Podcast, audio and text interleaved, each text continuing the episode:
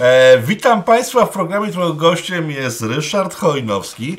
E, Rysław, słynny Rysław, prowadzący kanały o grach. E, człowiek, z którym jeżeli gracie w gry, e, niekoniecznie w Tomb Raidera w okolicy świąt, spotkaliście się niejednokrotnie, bo to on jest odpowiedzialny za większość tłumaczeń gier w ostatnich dekadach, oczywiście na polski tłumaczeń. Witam Rysławie. Witaj Rafale, bardzo mi miło gościć u Ciebie. No, przesada z tym większość, aczkolwiek rzeczywiście ponad 300 gier chyba mam na koncie i jeśli ktoś grywał wersje polskie, to jest duża szansa, że zetknął się z moją twórczością. Ale nie będziemy teraz mówić chyba o lokalizacjach, bo ale nie, ale tak z ciekawości, jakie takie największe tytuły robiłeś, które, które każdy musi znać, bo jak nie, to po prostu nie gra w gry. E, Heroes trzecie. Okay. Heroesów trzecie. Robiłem Diablo 2, Diablo 3, Hearthstone'a, Warcrafta trzeciego, Baldura drugiego, Planescape Torment, Neverwinter Nights, um, Heroesy od jedynki do czwórki już wspomniane. Teraz zajmuję się całością e, rzeczy od Blizzarda. Znaczy nie ja bezpośrednio, tylko moja firma. E, robimy też dla takiej małej firmy Epic Games taką niszową grę Fortnite, nie wiem czy kojarzysz. Król niszowych gier, których prawie nikt nie zna. Okej, okay, niech ci będzie.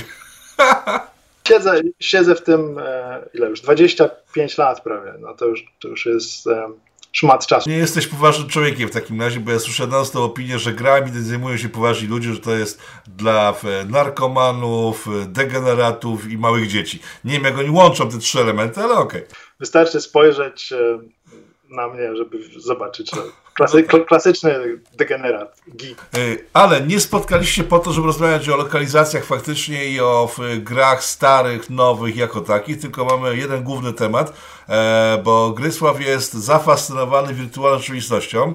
Ja poniekąd też od paru tygodni znowu, bo kupiłem sobie sprzęt, ile to dwa lata mijają od premiery w PlayStation z, z VR-em? Pięć. Pięć.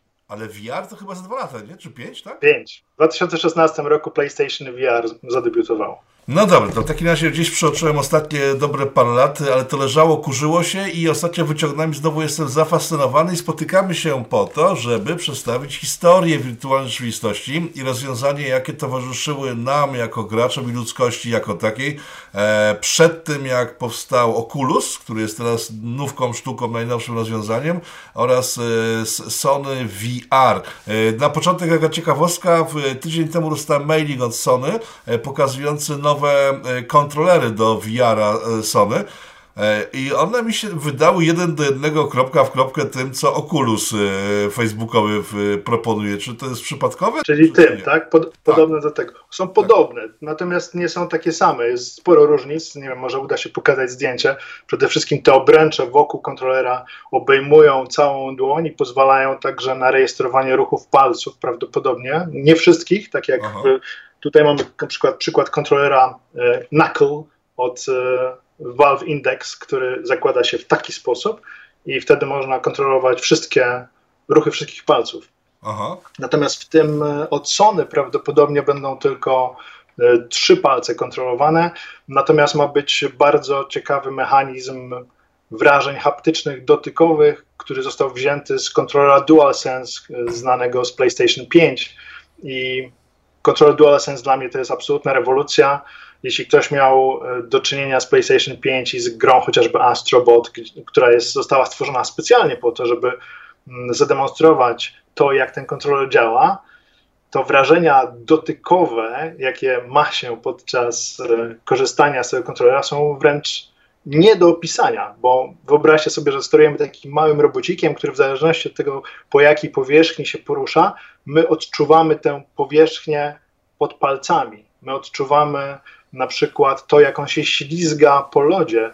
Tak jakbyśmy nie wiem, paznokciem przesuwali po swojej dłoni, takie mamy odczucie pod palcami. To jest jeszcze wspomagane znakomitym udźwiękowieniem, bo oprócz tych wrażeń haptycznych mamy też w kontrolerze zastosowany, wmontowany głośnik, który w sposób skoordynowany dobiera odpowiednie dźwięki do odpowiednich wrażeń dotykowych, co tworzy bardzo realną iluzję tego, że na przykład właśnie ślizgamy się po lodzie, pływamy sobie, biegamy po piasku i tak dalej. I podobny system ma być zastosowany w tych nowych kontrolerach do PlayStation VR 2.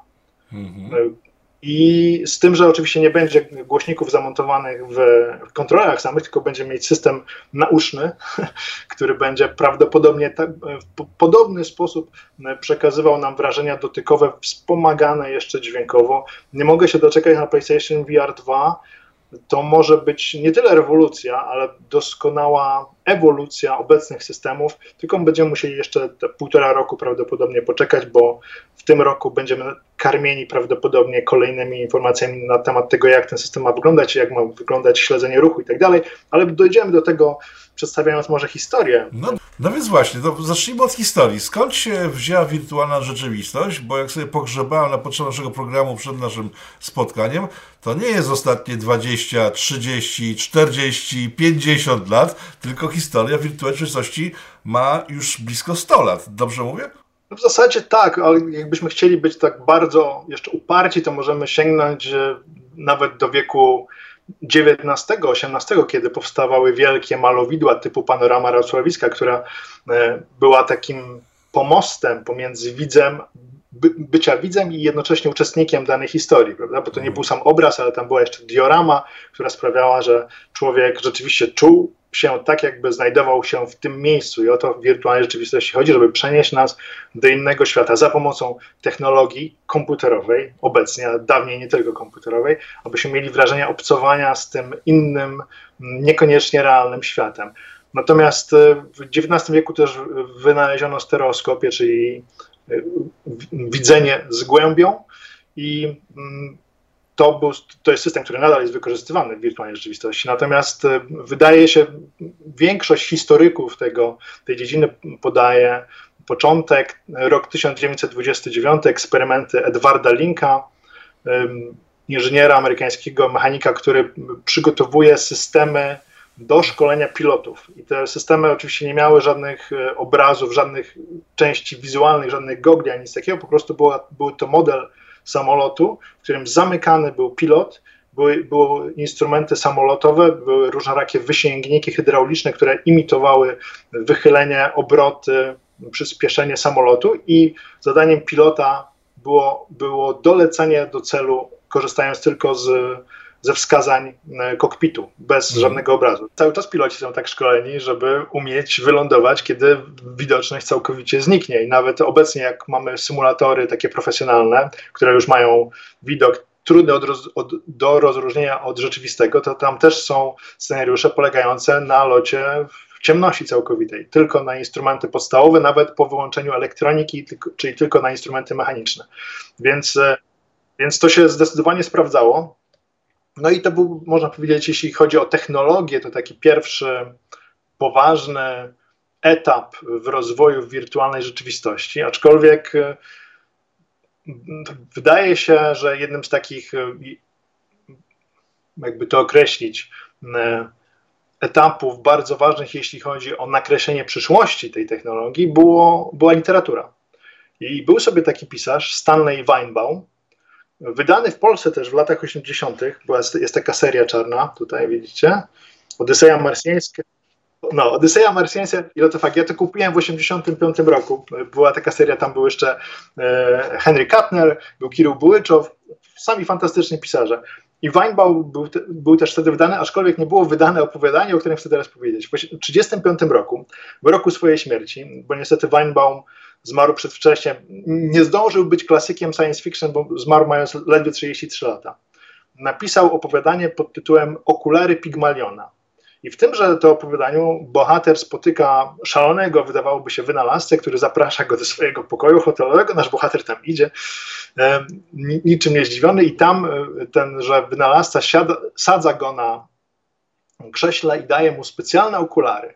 I te okulary zawierają w sobie roztwór jakichś dziwnych chemicznych substancji.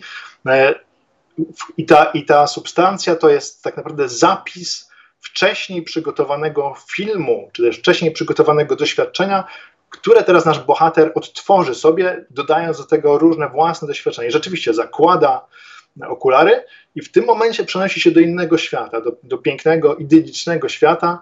E, przestaje wręcz odczuwać otoczenie swoje i, i przenosi tam całkowicie. Ma wrażenie zmysłu, ma, ma, znaczy ma wrażenie smaku, ma wrażenie węchu, e, wstaje z krzesła, tak mu się przynajmniej wydaje, i zaczyna przechodzić, przechadzać się po tym świecie, poznaje piękną dziewczynę. Już nie będę e, opowiadania streszczał dokładnie, ale opowiada, dziewczyna się nazywa Galatea, czyli Pygmalion Galatea.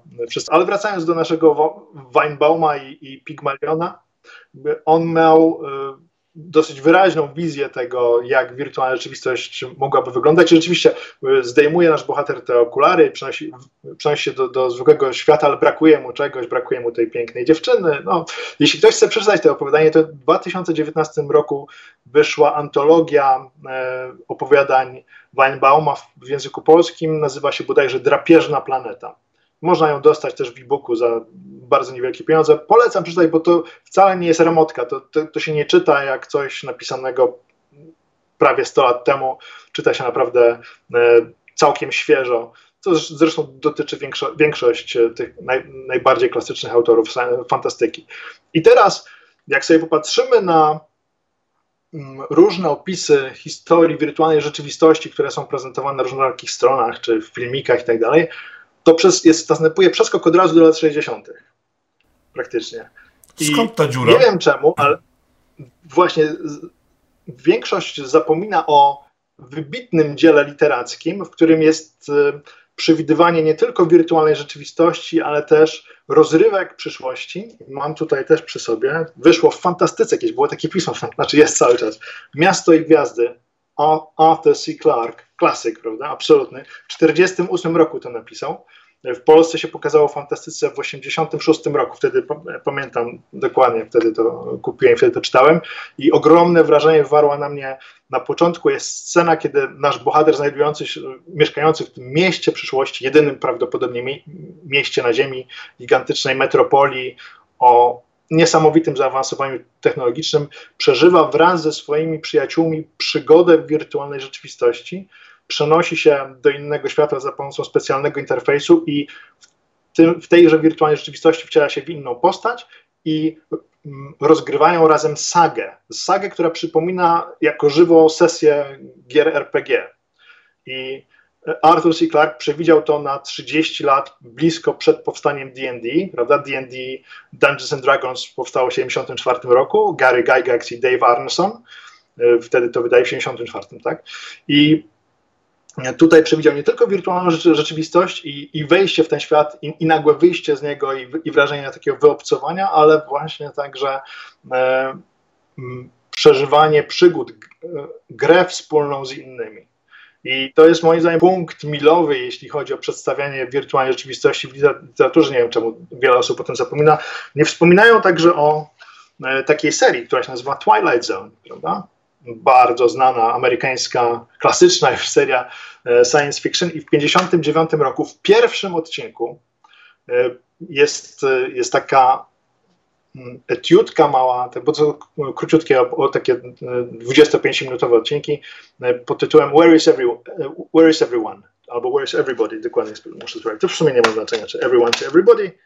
Where is Everybody? Czyli gdzie się wszyscy podzieli. Mamy postać człowieka, który znajduje się w mieście opustoszałym całkowicie i spaceruje po nim, wszystko jest wyjątkowo realne, a na końcu, będę psuł tutaj, będę spoilerami rzucał, ale na końcu się okazuje, że był cały czas zamknięty w takiej komorze deprywacyjnej, która miała przygotować go jako kosmonautę do lotu w przestrzeń i miał być zamknięty przez jakiś długi czas e, w, no, w takim w niewielkim, w niewielkiej kapsule i to miało wywołać u niego poczucie bycia na ziemi i przeżywania wśród ludzi, ale niestety nie udało się jeszcze zasymulować wtedy ludzi. Tak? I to był rok 59, więc e, no też dość dawne czasy. Znaczy ja myślę, że mo moglibyśmy, bo jak ja nie wiedziałem, co to jest VR, słyszałem tylko o VR-ze, to miałem blade pojęcie, czym on właściwie jest. Myślę, że część widzów może nie wiedzieć, na czym polega ta wirtualna rzeczywistość, więc tak w skrócie może przedstawmy, że chodzi najczęściej w tej chwili, że są gogle,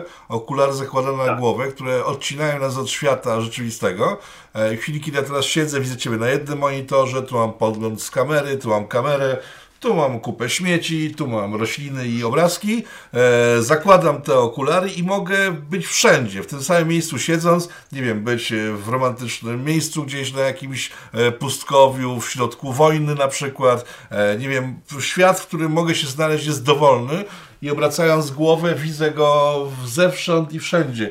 Pod nogami, u góry, Boże, leci coś na mnie. E, I to jest właśnie ta wirtualna rzeczywistość. To jest nie do, opisa- tak to jest nie do pisania w sumie tak naprawdę, bo to trzeba przeżyć. Jak, e, pamiętam, pierwsza zobaczyłem VR-a Sony, i chłopaki z Sony założyli, włączyli mi grę, tą taką demówkę z, z tym, jak się schodzi pod wodę w, w klatce A, i, rekin, i, nagle tak? pojawia się rekin, e, no to ja myślałem, że zejdę, było to tak e, aut, aut, autentyczne, a tydzień temu stałem rano, włączyłem sobie strzelaninę na tym, na, na, na wiarze i dzieci zastały mnie wrzeszczącego pośrodku pokoju, bo stałem na jakiejś wąskiej kładce i bałem się, że spadnę.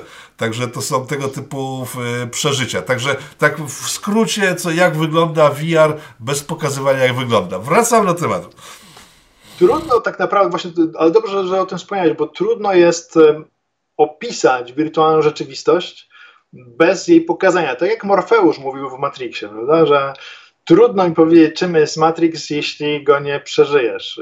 Więc jeśli będziecie mieli okazję, drodzy widzowie, to zachęcam serdecznie do tego, żeby z gogli kiedyś skorzystać i możecie wsiąknąć w to, tak pozytywnie oczywiście. Znaczy jest to, prze... E, jest to często, od razu mówię, jest to często bardzo przerażające.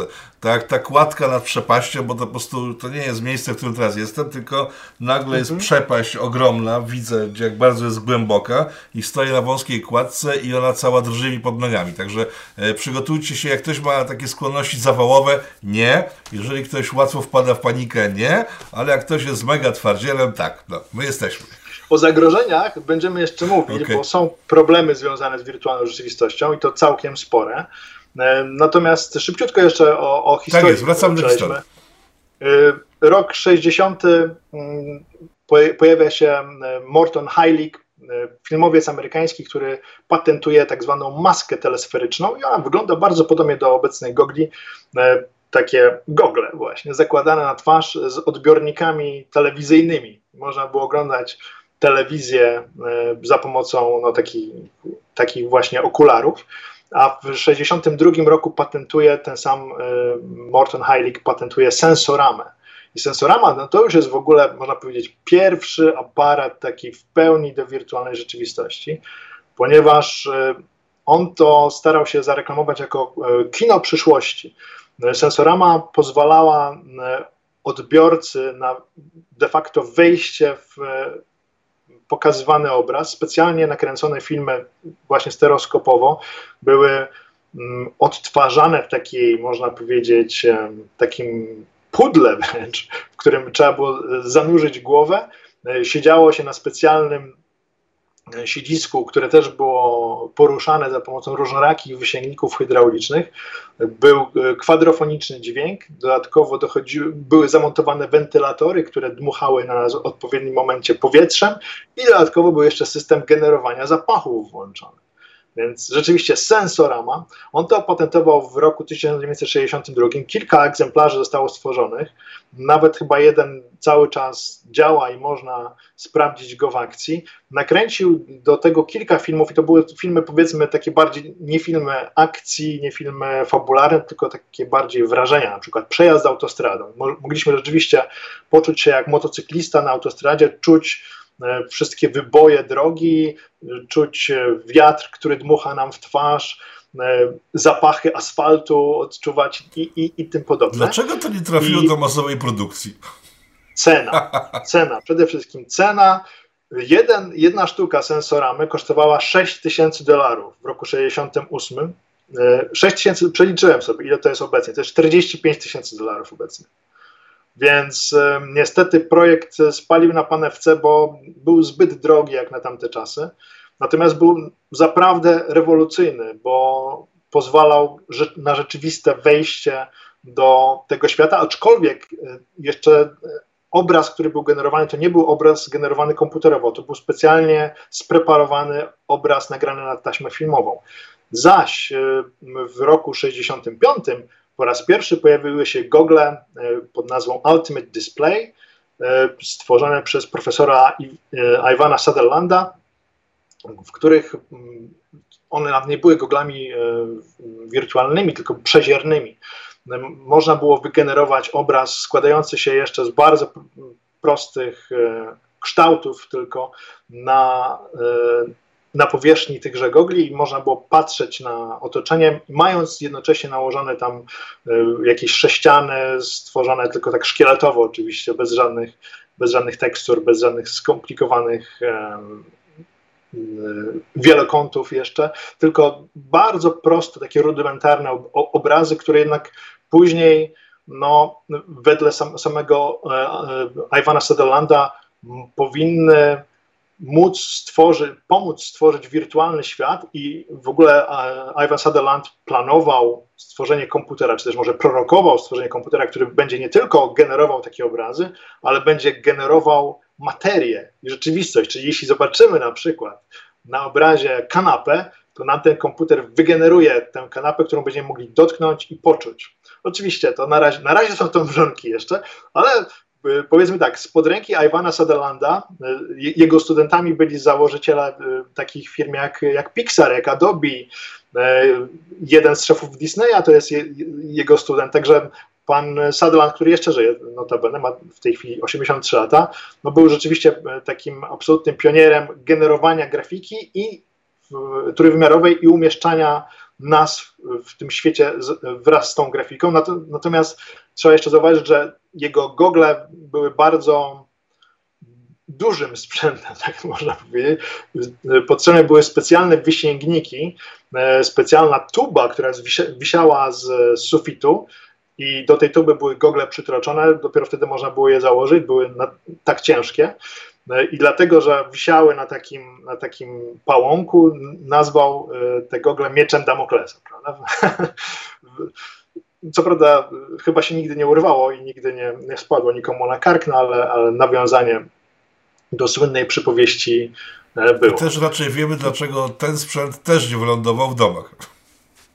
No tak, to był sprzęt tak czysto, można powiedzieć, naukowy. Zbyt drogi, technologia była jeszcze zdecydowanie zbyt droga. W zasadzie na, w latach 60. E, to był koniec eksperymentów. Była jeszcze firma Filico, która jako pierwsza stworzyła coś, co, co nazwali headsight, czyli głowowizja. To pozwalało na obserwowanie e, widoku z kamer i manipulowanie tymi kamerami za pomocą ruchów głowy, czyli to było pierwsze przeniesienie ruchów głowy na, y, na widok z kamer. Natomiast to nie była wirtualna rzeczywistość, to był też jeden z elementów, który wirtualną rzeczywistość pozwolił y, stworzyć.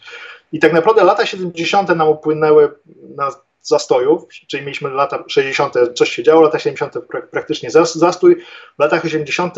NASA zaczyna wprowadzać pierwsze próby stworzenia takich gogli, zresztą, zresztą wykorzystywali do tego kaski motocyklowe, do których przyczepiali specjalne wizjery. Natomiast w roku 1985 powstaje firma VPL, to, to jest skrót od Visual, Visual Programming Language Lab. I, to jest e, chyba początek tego, co teraz znamy, czyli, czyli wykorzystanie generowanego obrazu komputerowego wreszcie. W zasadzie można powiedzieć, że, że już NASA miała próby, no, oni mieli takie próby całkowicie we, wewnętrzne, natomiast e, VPL planował e, wejście na rynek komercyjny tak, żeby każdy mógł sobie takie gogle, które nazwali iPhone, w ogóle, to po raz pierwszy użycie, użycie nazwy iPhone, tylko że nie i, tylko i jak oko.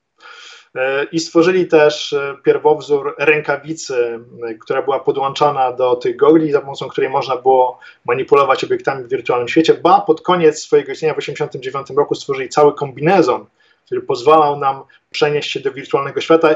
Pamiętajmy też, że wtedy w kinach zaczęły pojawiać się pierwsze filmy, które też pokazywały ten wirtualny świat, jak na przykład Tron, prawda? Absolutny klasyk, w którym bohater przenosi się do wnętrza komputera. To nie jest wirtualna rzeczywistość jako taka, bo, mm, ale, ale działało to zdecydowanie na wyobraźnię. I y, do firmy VPL pod koniec jej y, działalności dołączył niejaki Timothy Leary, czyli y, prekursor Kole, kolega pana Hoffmana. Psychotropów tak. Y, może przy, może człowiek, przy, przy, przybliż może historię tego człowieka, bo jest bardzo ciekawa, bo to nie jest, e, to nie jest e, zwykły naukowiec, to nie jest zwykły przestępca, e, to jest człowiek no, o bardzo szerokich horyzontach. To jest, zdecydowanie szerokich horyzontach, które starały się cały czas po, powiększać na różne sposoby, niekoniecznie legalne. Znaczy, póki pracował dla rządu, to było legalne, kiedy przestał pracować dla rządu, stało się nagle nielegalne. To jest człowiek, który wynalazł LSD i ogólnie pracował nad wrażeniami pozazmysłowymi. Został skazany do więzienia e, za swoje eksperymenty i chyba także za. Nad, nie wiem, czy za nadużywanie, czy po prostu za używanie. Za, posiadanie, za nielegalne posiadanie marihuany, bo to był ten okres, kiedy o. Stany Zjednoczone e, najpierw pchały ciężkie pieniądze w testy LSD na żołnierzach, na potrzeby e, służb i to było wtedy bardzo dobre, a kiedy się wycofali z tych testów, zdelegalizowali LSD i marihuanę przy okazji i wtedy nagle e, ci naukowcy, którzy zajmowali się tym tematem na pełnym legalu, z godziny na godzinę stali się przestępcami i on był jednym z nich, który nie porzucił swoich e, naukowych e, z, z potrzeb na, razem, razem z pieniędzmi rządowymi, tylko dalej testował środki psychoaktywne. Tu się pojawiają właśnie środki psychoaktywne w świecie wirtualnej rzeczywistości i człowiek, który był kolegą Hoffmana, z kolei właśnie nie wiedziałem, myślałem, że Hoffman wynalazł LSD. Jak, jak, jak, jak było to, jak, jaka jest, e, jaki jest środek? Powiem tak, ja nie znam tej historii dokładnie, ale zawsze z tego, co patrzyłem, wydawało mi się, że to był właśnie Timothy Leary, ale na pewno on wprowadził LSD na salon. A, okej. Okay. No dobrze, jak, jak, e, jak, no. jak tutaj połączymy te dwa światy, czyli e, świat wirtualnie generowany komputerowo i świat generowany za pomocą chemii e, i używek w mózgu, bo efekt jest ten sam tak naprawdę, tak? No nie, nie, nie, nie, nie. Zupełnie, moim zdaniem tutaj zupełnie się, się nie zgodził, bo znaczy powiem tak, nie, e, wydaje mi się, że tu nie jestem dobrą osobą, bo ja znam używki szczerze, zupełnie tak y, tylko z opowieści. No okay. jestem, prawie, jestem prawie straight edge. Okay. więc nigdy, nigdy niczego nie brałem. Natomiast interesuje mnie ten temat bardzo, bo słucham też bardzo dużo tak zwanej e, psychodelicznej muzyki, psychodelicznego rocka, space rocka, takich klimatów, których jak niektórzy mówią, nie, nie podchodzić bez żadnego blanta i tym podobnych. Natomiast nie znam tego z tej strony właśnie mm, psychotropowej, znam ze strony technologicznej i tą stroną technologiczną się interesuję, natomiast wydaje mi się, że jeśli mm, mówić o stronie psychotropowej, to pewnie wrażenie jest zbliżone bardziej do jakiejś mm, maj, majaki sennej, nie wiem, nie. No, to trzeba by nie? Nie. Okay. Dlatego może to jest jeden do jednego tak naprawdę, bo przeniesienie, tak? przeniesienie okay. się w świat, y, który zaskakuje cię, bo nie jest wygenerowany przez ciebie, tylko twoją podświadomość kompletnie, nagle znajduje się na przykład nie wiem, na łące w Tybecie, wyrywa cię w górę jak w Matrixie, e, to są rzeczy po prostu jeden do jednego tak naprawdę, tylko że jest chyba bezpieczniej zrobić to z okularami, niż wrzucać w siebie różne środki, które mogą cię zabić, także to jest chyba ta różnica, no, która tak. pozwala patrzeć przyjaźniej na VR. Ale co ciekawe, był kiedyś taki film też, że wspomnę właśnie o, o kolejnej muzie. Był film pod tytułem Odmienne stany świadomości. Nie czy pamiętasz? W którym to filmie główny bohater korzysta z rozmaitych środków, w tym także komór deprywacyjnych, żeby odkryć wszystkie stany świadomości, aż w końcu no, nie będziemy zdradzać, bo to jest fajny film, warto go obejrzeć. Polecamy ten film, a ja polecę Jakubową Drabinę, która też trochę jest w tym, w tym, w tym, oj, w tym, tak, rejonie, oj, kiedy tak. E, człowiek e, przeżywa swoje życie, żeby w finale okazało się to, co się okazuje w finale. Nie mów, nie mów, Finału nie, nie będę mów, sprzedawał, bo jest po prostu wow. Ja mam teraz, e, widziałem ten film z 15 lat temu pierwszy raz i mam teraz z gęsią skórkę. Co robił współwynalazca albo wynalazca LSD w firmie zajmującej się wirtualną rzeczywistością? Powiem Ci, że nie wiadomo tego tak za bardzo. Obstawiam, że poszerzał, poszerzał granice świadomości i docierania w rejony niezbadane. Okay. Powiedzmy sobie szczerze, on wtedy już był starszym panem. On był 3 lata, to było 3 lata przed jego śmiercią, bo zmarł chyba w 92 roku. Więc sądzę, że po prostu jako, jako naukowiec ciekawy nowego starał się poszerzyć e, swoje poznanie przez tak, tak wnioskuję, stosowanie środków, będąc jednocześnie w wirtualnej rzeczywistości. Tylko trzeba sobie uświadomić, że wirtualna rzeczywistość technologicznie w tamtych czasach była nieprawdopodobnie ograniczona w porównaniu do tego, co mamy obecnie. Powiedzmy wprost, była wyjątkowo prymitywna w, w porównaniu z tym, co mamy dzisiaj. Tak. Bardzo niska rozdzielczość, słabe odświeżanie, obraz składający się e, z, z ogromnych pikseli. Tak, więc to nie było nic ciekawego. Aczkolwiek w 1991 roku w Wielkiej Brytanii pojawiła się firma Virtuality, firma, która dała sobie jako zadanie, żeby przybliżyć wirtualną rzeczywistość masom i zaczęła tworzyć automaty do gier, które były później rozstawiane w różnorakich centrach rozrywki, parkach rozrywki na całym świecie, bo oni eksportowali do 30 bodajże krajów. Najwięcej do Stanów Zjednoczonych i do Japonii. I mm, można było y, wziąć udział w różnych rodzajach gier. Były trzy typy rozrywek, były rozrywki na stojąco, na siedząco oraz w kokpicie. Wszystko to odbywało się w tak zwanych specjalnych kapsułach. I co ciekawe, jako że jestem wielkim fanem komputera Amiga, to musi być stawka amigowa. Początkowo systemy te były zasilane właśnie za pomocą komputerów Amiga 3000, e, dlatego powiedzmy sobie szczerze, to nie były jakoś bardzo rozbudowane mm, wrażenia pod względem graficznym, chociaż jak na tamte czasy robiły bardzo duże wrażenie, bo zastosowano sporo interesujących trików. Zastosowano systemy, które e, rozmazywały lekko obraz w sensie takim, żeby nie były widoczne piksele. Pamiętajmy, że kiedy mamy bardzo blisko e, oka ekrany cieku krystalicznej i zastosujemy soczewkę, która ten, ten obraz nam jeszcze przybliża, żeby otaczał nas jak najbardziej, to wtedy widać bardzo nie tylko piksele, ale nawet przestrzenie między pikselami. I y, wszelkie narzędzia, wszelkie y, oprogramowanie, które pozwala nam te y, piksele jakoś zatrzeć, jest mile widziane, a wtedy nie pamiętam dokładnie jaka była rozdzielczość, ale chyba 200 na 400 pikseli na oko. To jest, to jest naprawdę malutko. To tyle, ile wtedy miały komputery. Ale to był patent znany z Amigi, który Amidze dał zresztą y, dużą popularność, że oni po prostu właśnie bawili się z rozmywaniem y, w, w barw, kolorów i to dawało niesamowite efekty. No, a moje Atari ST tak nie potrafiło i skończyło... No bo Atari ST nie miało systemu HAM, y, wyświetlania grafiki, miało mniej kolorów, Amiga miała 4096, Atari ST, wiadomo, że tam nie mówimy o Atari, komputerze z węgla i stali, tylko mówimy o normalnych mhm. Co tam w lesie miga, Ale... to pali się Amiga. Dobra, zostawmy... No dobra, a, atarowca wal z gumowca. I tak wyglądały bitwy między, bo teraz tak, w tej chwili mamy jakieś bitwy polityczne. E, mieliśmy z dekadę temu bitwę pececiarzy e, razem z, z, tymi zaplowcami, a w latach 80. amigowcy bili się z atarowcami. Także zawsze jest jakiś konflikt, nie wiadomo z jakiego powodu, bo de facto i to jest komputer, i to jest komputer, komputer i to jest jakaś dolo i to jest dolo. Niczym się nie różnią, ale ludzie zawsze znajdą jakiś powód, żeby e, wyjść na ulicę i bić się po twarzach. No. Ale Atari za chwilkę powróci. Za chwilkę no. Atari powróci. Virtuality, firma Virtuality odniosła naprawdę, Virtuality Group tak się nazywała, odniosła naprawdę spory sukces. Ich automaty były sprzedawane, jak powiedziałem, na całym świecie. Z roku na rok ich dochód powiększał się e, o ponad 100%. Rozrastali się naprawdę dobrym tempie i tworzyli coraz to nowe wersje swoich, swoich sprzętów. Mm, I w 1995 roku zostali poproszeni przez firmę Atari o przygotowanie zestawu do wirtualnej rzeczywistości do ich konsoli Jaguar.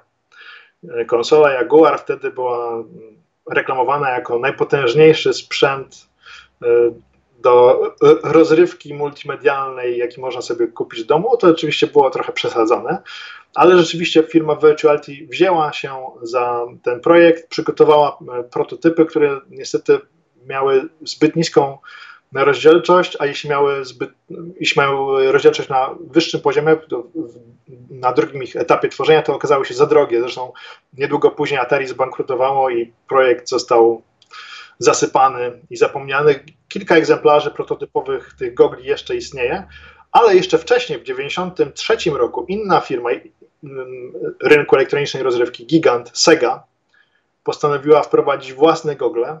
Reklamowali je bardzo mm, gwałtownie e, na targach CES, Computer Entertainment Expo chociażby i w rozmaitych pismach z tamtych lat, ja teraz przeglądam właśnie pisma z przełomu lat 90. i co się rzuca w oczy, to mnóstwo artykułów o wirtualnej rzeczywistości. Świat rzeczywiście wtedy żył wirtualną rzeczywistością, bo trzeba pamiętać, że też kino szło za tym. W 92 roku pojawił się Kosiarz Umysłów. Film, powiedzmy sobie, tak, taki sobie, natomiast wywierał ogromne wrażenie przedstawieniem cyberprzestrzeni i tym, jak przyszłości może, może wyglądać interakcja z tym wirtualnym światem. Ale za chwilkę do tego jeszcze wrócę. Natomiast w 1993 roku Sega e, głośno reklamowała swoje gogle. One przeszły etap prototypu, już weszły nawet w fazę produkcji, prawie, że powsta powstały gry, natomiast e, cztery, cztery gry bodajże. Natomiast okazało się, że z dnia na dzień produkcja została zaniechana, a Google wycofane. Jaki był powód takiej decyzji? Bo tam już nawet cena była powód... znana. 2000 cena, dolarów. Cena właśnie była niska. Cena była 200-300 dolarów. 200. To była niewielka cena.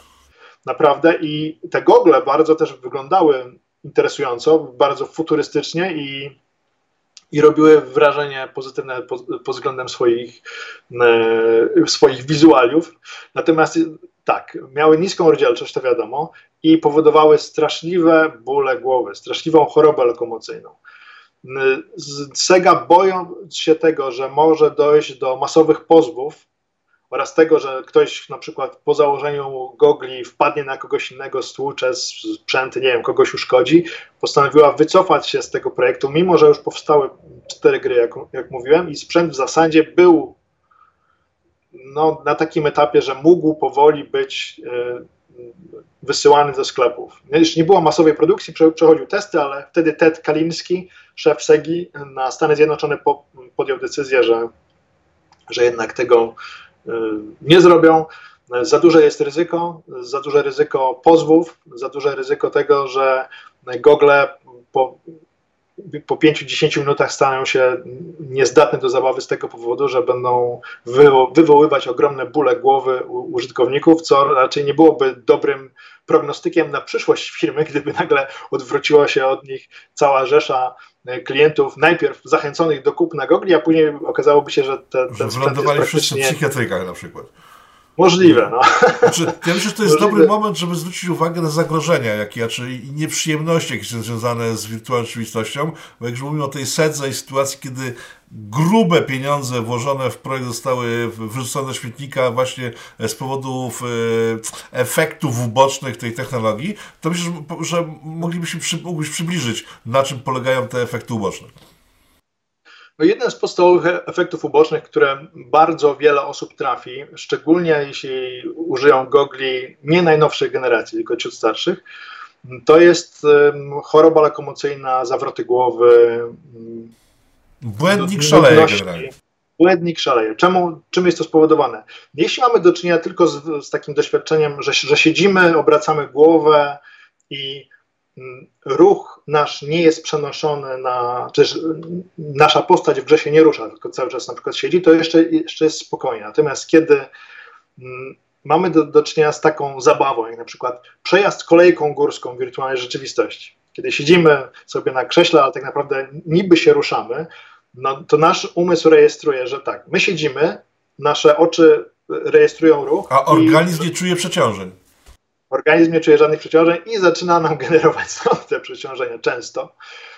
Jeśli doliczymy do tego e, niskie odświeżanie tych pierwszych modeli wirtualnej rzeczywistości, słabą rozdzielczość, to powoduje takie wybicie z, z, tego, z tej imersji i bardzo często duże bóle głowy, które pojawiają się po paru minutach dosłownie.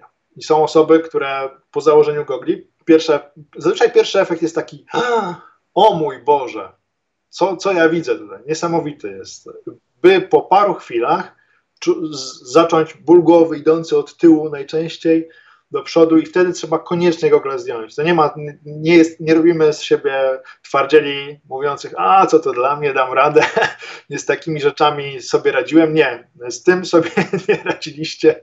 Trzeba od razu ściągnąć gogle, odczekać. Czasami bywa tak, że jeśli się przesadzi, znaczy, nie chciałbym straszyć specjalnie, bo znaczy, obecne to nie jest straszenie, są... to jest po prostu używasz tego, więc wiesz, jakie zagrożenia fizyczne może to wywołać, to tylko tyle. Tak, tylko powiedzmy sobie szczerze, że obecne gogle, jak chociażby Quest, Quest drugi czy Index, one mają zdecydowanie lepsze parametry i nie wywołują już tak niepożądanych efektów. Mogą wywoływać, ale zaraz powiem, jak można sobie z tym radzić. Natomiast przede wszystkim, jeśli się odczuwa jakiś dyskomfort, to trzeba od razu Google ściągnąć. To, to, jest, to jest mus.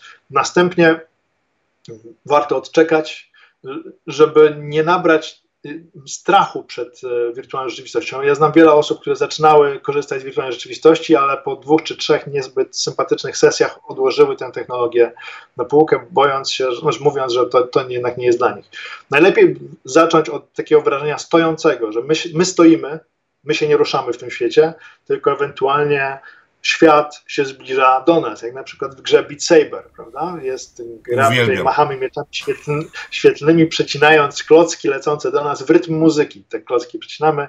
Świetna zabawa, e, doskonała, doskonały też trening na wyższych poziomach trudności. I w tej grze w zasadzie nie znam osoby, która miałaby jaki, jakikolwiek dyskomfort, ponieważ my w tej grze stoimy i nie ma tego mm, zróżnicowania wrażeń, czyli nie jest tak, że in, inaczej my odczuwamy, a inaczej nam mówi mózg, że powinniśmy coś odczuwać.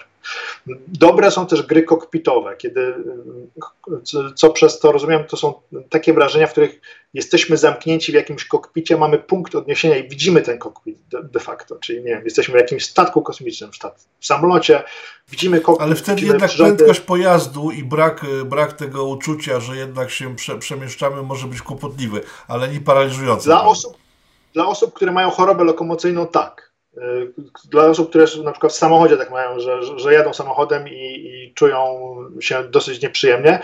Natomiast jeśli ktoś nie ma choroby lokomocyjnej, to wtedy a, a mógł wcześniej odczuwać jakiś dyskomfort właśnie związany z nudnościami albo bólami głowy, y, to takie gry kokpitowe mogą być, czy też wrażenia kokpitowe mogą być pewnym rozwiązaniem i sposobem na przyzwyczajenie się. No i jest jeszcze taka metoda e, dobra, to jest dawkowanie sobie z dnia na dzień co, coraz dłużej i coraz dłużej, albo też używanie coraz to nowszych gogli. Nowsze gogle mają wyższą rozdzielczość, mają wyższe odświeżanie, e, czyli to mruganie obrazu przed naszymi oczami następuje znacznie, e, znacznie szybciej, tak że nie jesteśmy w stanie tego nawet podświadomie wręcz zauważyć.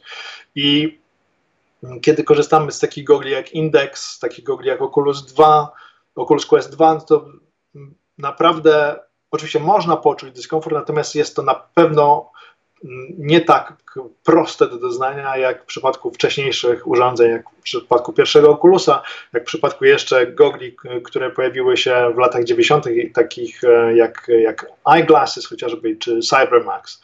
Wtedy, wtedy to, to głowa bolała w zasadzie od razu po tych gogli założeniu. Wracamy do lat 90., czy przeskakujemy od razu do. W, w zasadzie w latach, w latach 90., bo powiedzieliśmy już o virtuality, powiedzieliśmy o goglach Segi, powiedzieliśmy o Jaguarze. Trzeba powiedzieć jeszcze o jednej konstrukcji, która moim zdaniem spowodowała brak chęci sięgania po wirtualną rzeczywistość dalej w latach 90. Jest to Virtual Boy. No właśnie. Konsola od firmy Nintendo, która w 95 roku zadebiutowała i była tak konstrukcja konstrukcją koszmarną, że w ciągu roku um, przestano ją produkować.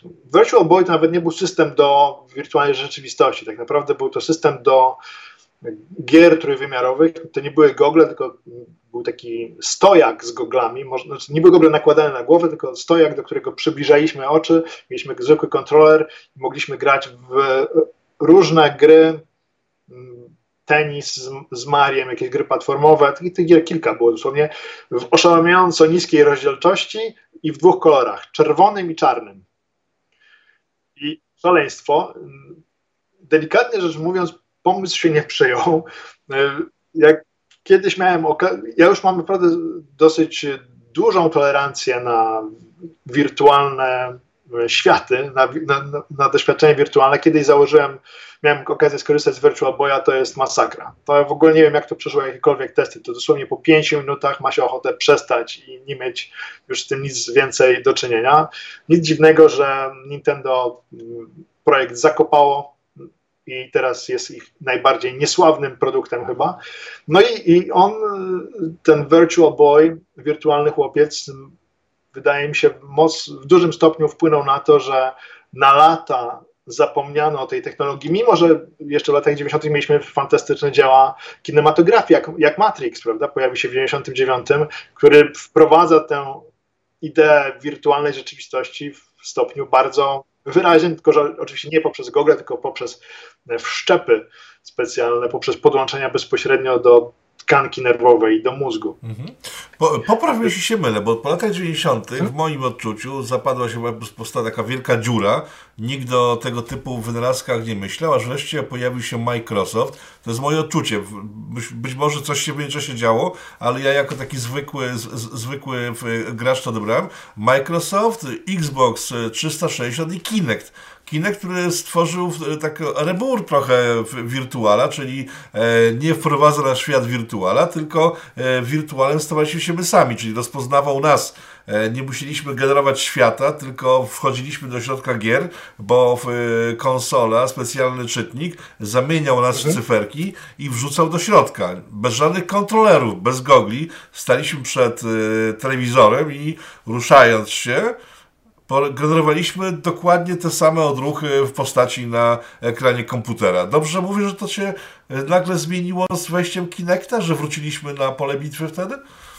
No, wydaje mi się, że tak naprawdę, jeśli chcemy w ten sposób na to patrzeć, to powinniśmy się jeszcze cofnąć do, do Wii, do konsoli okay, Wii, faktycznie. Gdzie, mhm. gdzie e, po raz pierwszy mieliśmy do czynienia z przeniesieniem ruchów naszych na ekran y, telewizora.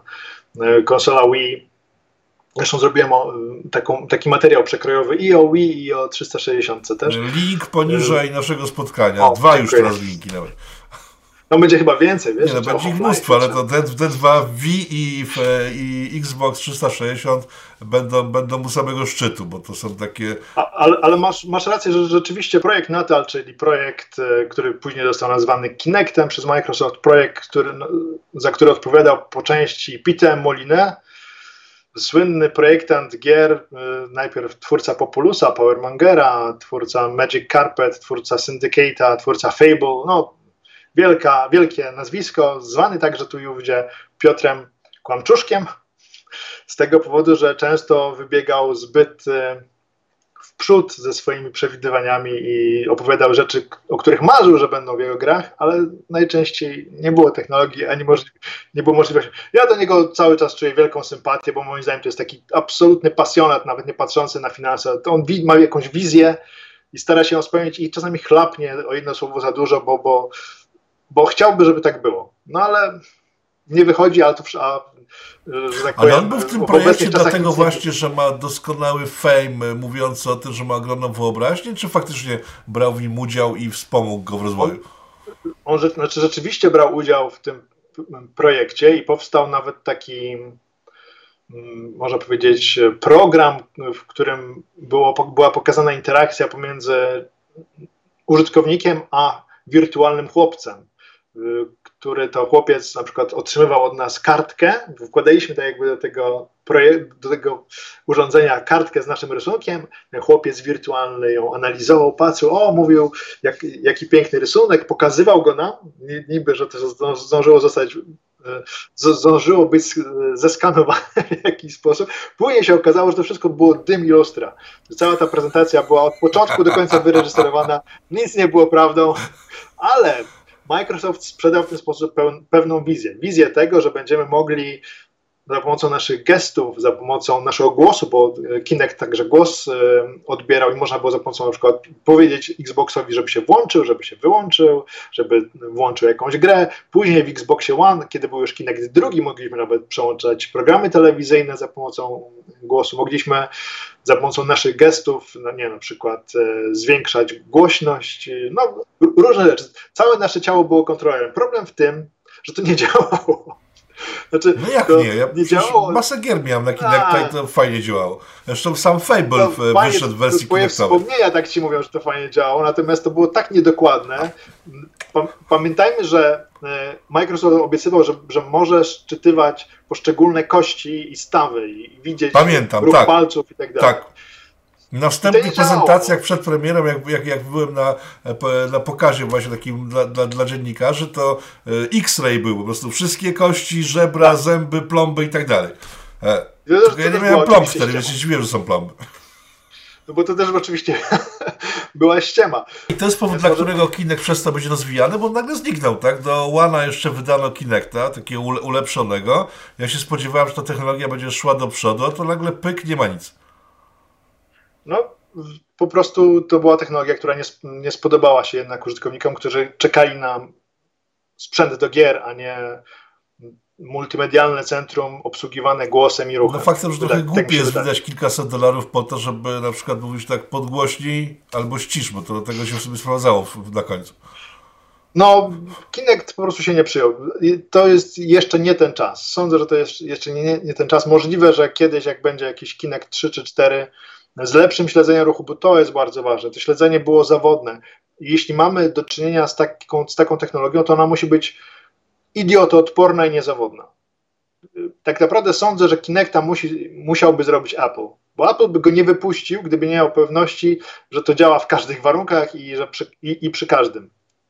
Microsoft trochę się pośpieszył, chciał dołączyć do wyścigu zbrojeń, który rozpoczął e, Nintendo ze swoją konsolą Wii, do którego też dołączyło PlayStation, bo PlayStation też prowadziło swoje kontrolery ruchowe, PlayStation Move.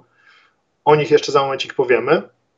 I wprowadził kamerę, za pomocą której można też było może nie szczytywać dokładnie ruch całego ciała, ale, ale ruchy rąk zdecydowanie. Można było za, tak, za pomocą tych kontrolerów ruchowych kontrolować interfejs PlayStation 3 i można było też grać w sporo gier na PlayStation 3 za pomocą kontrolerów ruchowych. O tym mówimy. O właśnie. To są te kontrolery, które w chwili, kiedy się zamyka oczy, można czuć w, w dłoniach pistolety, miecze. E, Sebro, o którym wspominałeś, gra na VR które zamieniają się w miecze świetlne, jak się krzyżuje wiązki, po prostu drży wszystko. I to jest takie coś, czego nie widzimy grając w okularach. Ale jeżeli chodzi o ten system, to ja mam uwagę do Sony, bo oni mieli jeszcze coś takiego. To jest też część zestawu PlayStation Move, yy, który można było wykorzystywać e, w grach do sterowania analogowego, bo to jest gałka. Tak, dokładnie tak, prawda? tylko że on działa tylko ze starymi software'ami w e, Sony PlayStation, bo na przykład tym nie, ster- nie możesz sterować streamingami wideo dzisiejszymi. Czyli Netflix, HBO odpada, bo e, nie można chodzić między tymi. Ale taka moja uwaga drobna, wracam na temat. A, a, a ostatnim tematem było to, że wspomniałeś o Microsoftie, ja powiedziałem o Wii i o Kinectie. I, Oczywiście o Apple'u musiałeś wspomnieć, że jest najlepszy na świecie. Tak, tak było. Nie, nie, nie, nie, ale yy, sęk w tym, że mm, to nie jest tak, że to Microsoft spowodował powrót do technologii wirtualnej rzeczywistości moim zdaniem ten powrót jest zasługą jednej osoby. I to osoby, która kiedy zaczynała nad tym pracować, miała 17 lat. Palmer Lucky to, był, to, to jest e, wynalazca e, ze Stanów Zjednoczonych, z Kalifornii, który był jest pasjonatem technologii. On już kiedy miał tam kilkanaście lat, jako że był e, uczony w domu, jego rodzice zajmowali się jego edukacją i wszelkie pasje do technologii w nim podsycali. Zaczął się interesować e, najpierw taką elektroniką użytkową, konsolami, przerabiał swoje konsole GameCube. E, to mając tam 13-14 lat, a kiedy miał 15 lat, zaczął się interesować wirtualną rzeczywistością i szukał starych konstrukcji starych gogli, tych VFX1, e, eyeglasses i tak dalej i za, z ich pomocą konstruował własne, własne gogle. I on miał e, e, w 2012 roku, kiedy miał 20 lat, założył firmę Oculus i na Kickstarterze zaprezentował swój projekt Oculus Rift, gogle, które mogłyby no, zrewolucjonizować całkowicie wirtualną rzeczywistość. I rzeczywiście tak było. Rzeczywiście tak było. Jego gogle były absolutnie rewolucyjne, jak na pierwszą, no, w zasadzie to już druga, znaczy druga dziesiątka XXI wieku, bo... Raptem 9 lat po, temu. Raptem 9 lat temu. Technologia bardzo przyspieszyła. No ale swoimi konstrukcjami zainteresował niejakiego Johna Carmacka. A John Carmack jeśli ktoś się interesuje y, technologią, to ma status Boga, można powiedzieć wręcz. To jest człowiek, który był współzałożycielem id Software, to jest y, twórca silników do y, Wolfensteina, Duma, Quake'a, Rage'a. No, to jest absolutny geniusz. To jest geniusz, który cały czas pozostaje jednak, mimo tego, że jest tak, e, no, tak wysoko stoi w hierarchii, pozostaje takim geekiem, który chodzi po różnych forach i wy, wyszperuje ciekawostki. Na jakimś forum, na którym Palmer Lucky prezentował swoje dokonania, znalazł go i poprosił o przysłanie mu prototypu. Mhm. I A propos Karmaka, mój... pamiętam wywiad z nim, który opisywał sukces Duma, bo to kwestia była tego, że nie było technologii, która pozwalała na płynne przewijanie obrazu wtedy jeszcze. I on siedział razem. Jak się nazywa ten drugi chłop, który później odszedł Romero, do własnej firmy? Dokładnie, siedzieli z Romero i Romero stwierdził, nic z tego nie będzie, bo siedzimy już kolejny, kolejny tydzień, nie mam żadnego pomysłu. Wracamy do używek, bo Romero wyszedł, a Karmak zżarł jakieś grzyby i wtedy właśnie znalazł sposób na takie zapętlenie cyferek, żeby odkryć e, płynne przewijanie obrazu, które pozwoliło w sumie, jak tak spojrzeć, na taki efekt wiarowy, tak? Bo sytuacja z grami 3D, że chodzimy po pomieszczeniach trójwymiarowych i patrzymy sobie wszystkie możliwe strony, no to jest przez dzisiejszy VR, tylko na wiele mniejszą skalę, tak? No, można by, to troszeczkę inaczej wyglądało. Wyszła niedawno książka po polsku o historii id Software, którą miałem przyjemność współtłumaczyć. Okay. więc, więc, to nie do końca tak wyglądało, aczkolwiek oni rzeczywiście od używek różnych nie stronili, szczególnie Romero. Widziałem, jak ustami Karnaka, Karnak mówił o tym w jakimś dokumencie, także to, to, tak? to, to absolutnie, okay. to, to on mówił o tym, właśnie okay. Romero mówił, Dobra. kurde, wyszedłem wtedy, no, tylko na chwilę zostawiłem go, bo myślałem, że sprawa jest przegrana, wracam, on jest nieprzytomny, ale szczęśliwy, a na ekranie, bo, bo tamten już spał zmroczony tym wszystkim, a na ekranie wyświetlało się płynne przewijanie obrazu. No także to nie, to, to nie jest tak, że gdzieś to przeczytałem, tylko on sam to mówił razem, z, razem ze swoim kumplem. Książka widocznie pominęła te drobne szczegóły. Te, teraz już takimi przyjaciółmi nie są, znaczy szanują się, ale przyjaźń się rozeszła, bo się pokłócili, kiedy Romero odszedł od id Software. No, rywalizowali długo, bo e, Romero tworzył własną grę na silniku id Software, grę Daikatana, która okazała się Daikashaną, znaczy tytułem średnim, natomiast e, wtedy e, pracował nad Quake'iem drugim i Quake'iem trzecim, a, no, grami, które, które odniosły wielki sukces, a później też Doom trzeci i postanowił Carmack przenieść silnik Duma do wirtualnej rzeczywistości, i w 2014 roku y, doszło do dwóch takich y, dosyć ważnych zdarzeń. Oculus po wielkim sukcesie zbiórki na Kickstarterze, bo zebrali dwa, ponad 2 miliony dolarów. Chcieli 250 tysięcy, zebrali ponad 2 miliony dolarów na, na, prototyp swojego urządzenia, taki w zasadzie wręcz do samodzielnego składania. DK1 to się nazywało. Y, później jeszcze zrobili drugi, drugi prototyp, DK2 Development Kit 2, prawda? E, to w 2014 roku Oculus został wykupiony przez Facebooka. Facebook zobaczył w tym interes i uwaga, ile mógł Facebook zapłacić za firmę, która zdobyła na Kickstarterze dwa, ponad 2 miliony dolarów. Poczekaj. Jeśli nie wiesz, to Za Instagrama zapłacił miliard dolarów, więc tu obstawiam 2 miliardy. 2 miliardy, tak. tak 2 miliardy dolarów. 2 miliardy, tak jest. Zapłacili 2 miliardy dolarów za Oculusa. Wtedy też do Oculusa przyszedł John Carmack, odszedł z id Software, który, którego kupiła wtedy korporacja Zenimax. To w ogóle teraz Zenimax został kupiony przez Microsoft, ale dobra, przejdźmy do rzeczy. I wtedy też Zenimax oskarżył Oculusa i Facebooka o kradzież tajemnic firmowych. Że Carmack wychodząc z, z Zenimaxa ukradł tej, y, technologie, które sam stworzył. Tak, technologie, które sam stworzył. W końcu to trwało wiele lat, zakończyło się jakimś tam, jakąś tam ugodą i wypłaceniem odszkodowań różnorakich, ale też w 2000, bodajże 2016 roku mm, na rynek weszły, bardzo ważny rok, w 2016 roku na rynek wchodzą trzy urządzenia, które stanowią, można powiedzieć, podstawę obecnie rozwoju wirtualnych technologii. Wszedł sprzęt od firmy Valve, która wcześniej też pracowała nad swoimi projektami. Valve, twórcy Half-Life oraz twórcy największej platformy do sprzedaży gier w sieci, czyli Steam. Przez pewien czas pracowali z Oculusem, ale się rozstali, kiedy Oculus został kupiony przez Facebooka i zwrócili się ku firmie tajwańskiej HTC i powstały gogle HTC Vive. Gogle na, na tamten czas bardzo interesujące, zresztą kupiłem wtedy e, i wszedłem e, z impetem w ten wirtualny świat. Jeszcze za nich, o nich e, za chwilkę powiem. Pojawił się też komercyjny Oculus Rift w sprzedaży, można było kupić te gogle i Sony wprowadziło PlayStation VR. I to wszystko w jednym roku. W 2016 to rok przełomowy, jeśli chodzi o, o technologię tego typu, choć już wcześniej mieliśmy do czynienia z taką mini eksplozją tak zwanych systemów VR o trzech stopniach swobody, tak zwany cardboard VR oraz gear VR, o takie jak to. Mhm.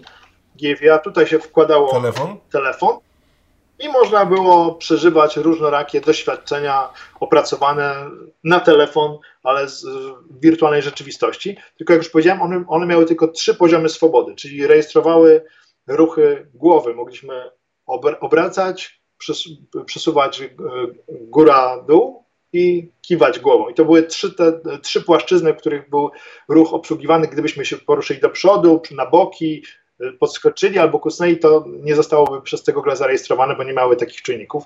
No ale na przykład nadawało się świetnie do oglądania Netflixa, tak? albo do y, zakładania takich y, gogli, żeby usiąść nagle w wielkiej sali kinowej samemu sobie i na wielkim ekranie, który mamy przed sobą, oglądać film. Już wtedy pojawiły się telefony z tak wysoką rozdzielczością, na przykład 2000 na 1000 pikseli, że można było naprawdę nieźle przedstawić ten wirtualny obraz. No, ale jak już powiedziałem, w 2016 e, wchodzą te, te trzy firmy na rynek jednocześnie nie ma zaczyna się e, rywalizacja. Każda z tych firm ma troszkę inne podejście do śledzenia ruchu i to jest bardzo ważne w wirtualnej rzeczywistości. Co z tego, że mamy gogle na głowie, co z tego, że już grafika jest niezła, co potrafi może nie tyle oszukać zmysły, co mocno nas w ten świat wciągnąć, kiedy na przykład nie, nasz ruch nie jest odpowiednio śledzony. Jak to zrobić? I każda z tych firm podeszła do tego troszkę inaczej. E, Valve postawiło na e, latarnie, specjalne czujniki umieszczane w w rogach pomieszczenia, które om, cały czas omiatają pomieszczenie wiązką laserową. Ta wiązka jest szczytywana przez gogle, są specjalne czujniki na goglach i w ten sposób bardzo dokładnie można e, zlokalizować gracza, użytkownika przestrzeni.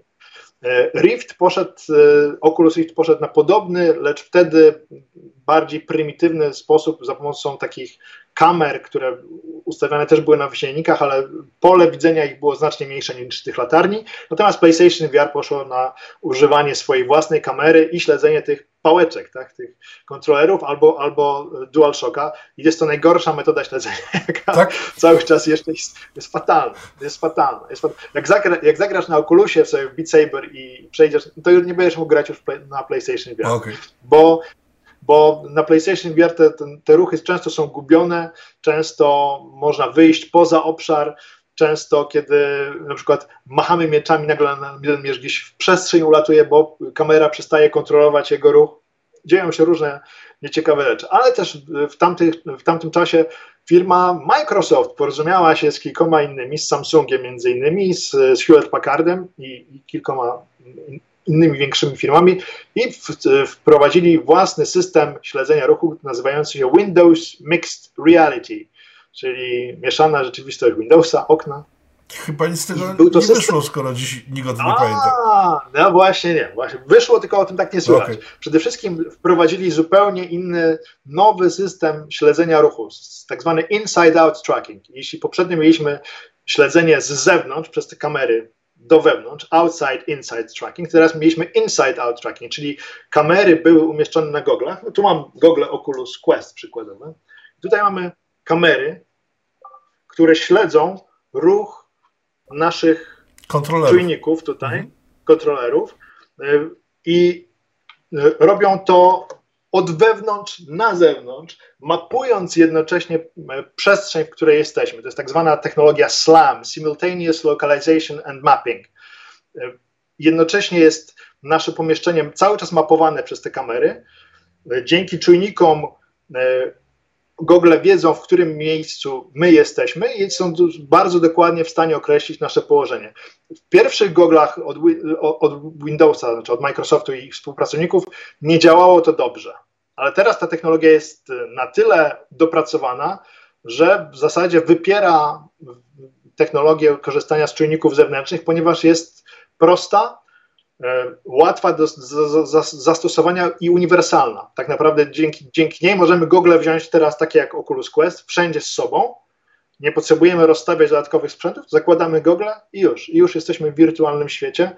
E, no i jest to system naprawdę coraz lepiej dopracowywany, coraz lepsze systemy śledzenia ruchów, kiedy na przykład, co, co robić, kiedy nasz kontroler znajdzie się gdzieś za plecami, gdzie nie ma kamery, prawda? co wtedy robić? Wtedy ruch jest interpolowany na podstawie wcześniejszego szybkości wcześniejszego ruchu i jest system przewidywania, który określa, mm. gdzie może się e, taki kontroler znaleźć. No dobrze, ale w szczegóły techniczne najnowszego sprzętu. Prze przejechaliśmy sobie od A do Z całą historię. Jesteśmy w, dzisiaj, w 2021 roku. Mamy na rynku Oculusa i VR Sony. E, takie najbardziej zna, znane platformy. I co dalej? Bo no i mamy jeszcze no. Indexa tutaj.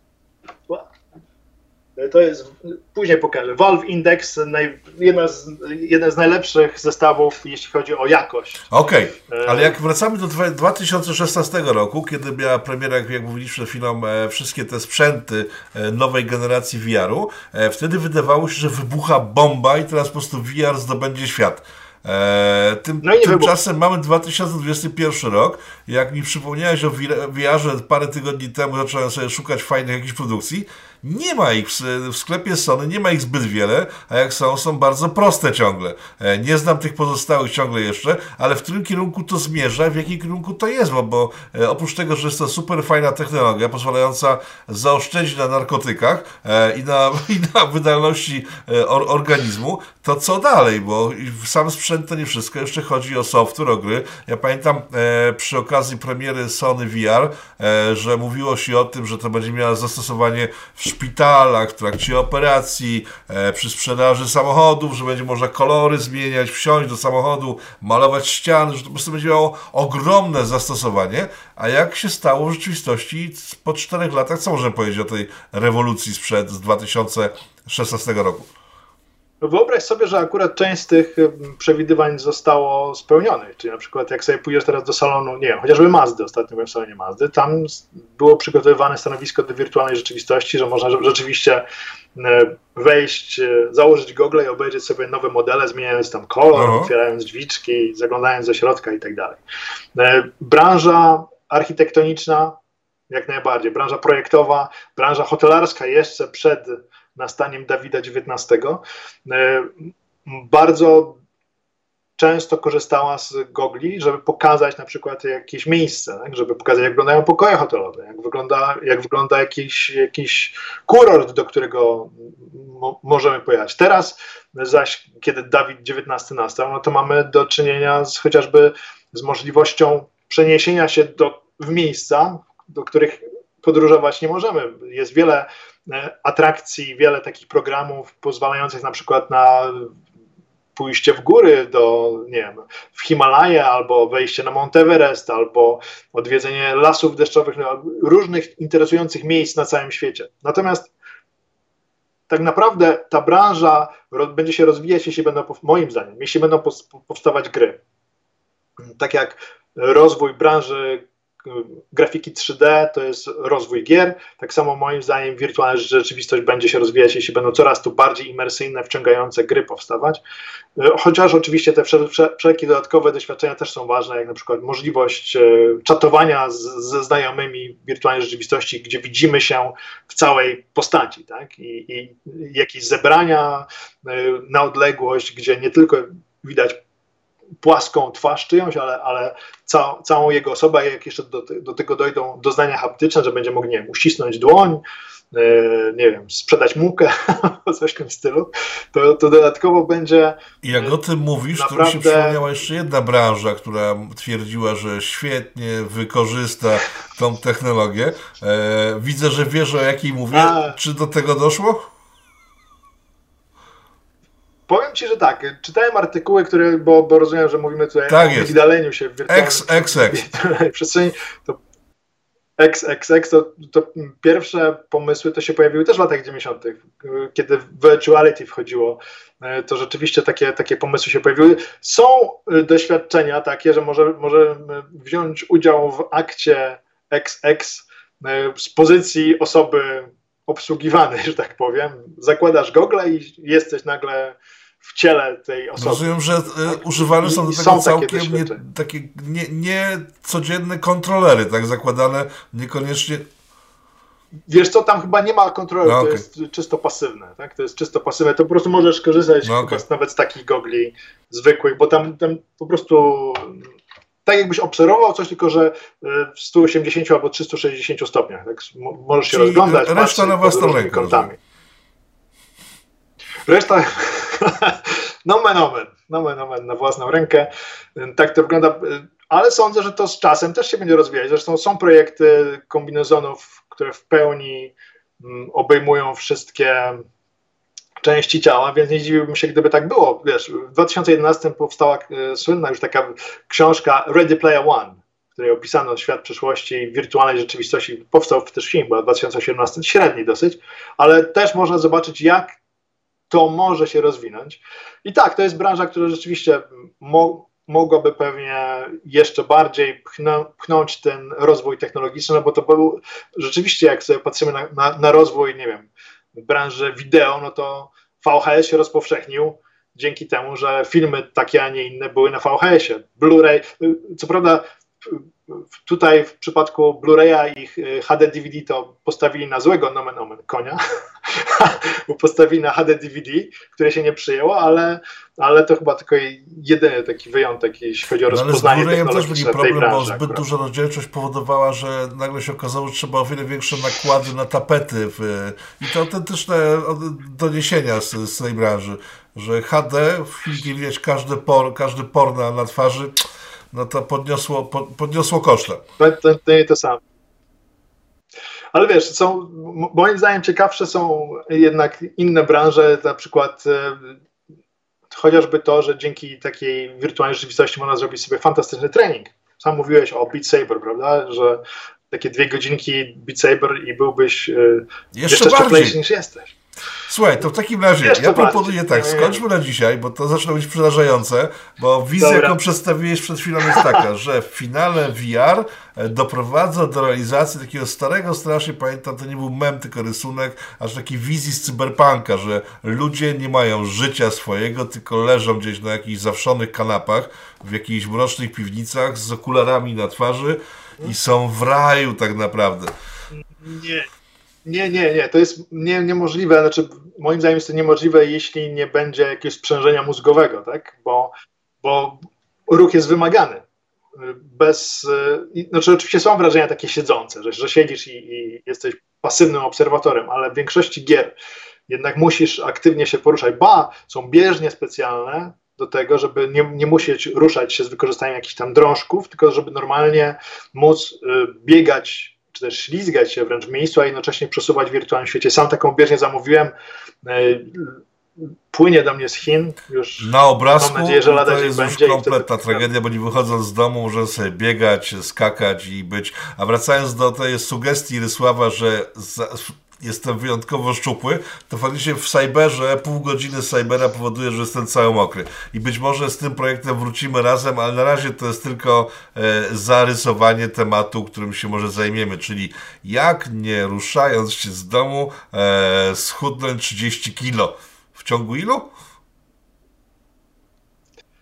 No, mi to zajęło jakiś czas temu półtora No to roku. mamy w takim razie programu na tak, półtora roku. E, Rysławie, dziękuję Ci bardzo. Szanowni Państwo, Ryszard Chojnowski, dziękuję tłumacz bardzo. gier niszowych, e, specjalista od VR-a i elektronicznej rozrywki jako takiej był moim Państwa gościem. Dziękuję bardzo i do zobaczenia w kolejnych programach. 30 km półtora roku. Dzięki wielkie. Ludzie tyle nie żyją. Do zobaczenia, pa. Rzuć ten nauk. Ja dostałem informację od twoich fanów, którzy się dowiedzieli, że jak będę u ciebie, żebym cię przekonał do tego, żebyś nie palił i zaczął ćwiczyć. E, e, tak zrobię, na pewno.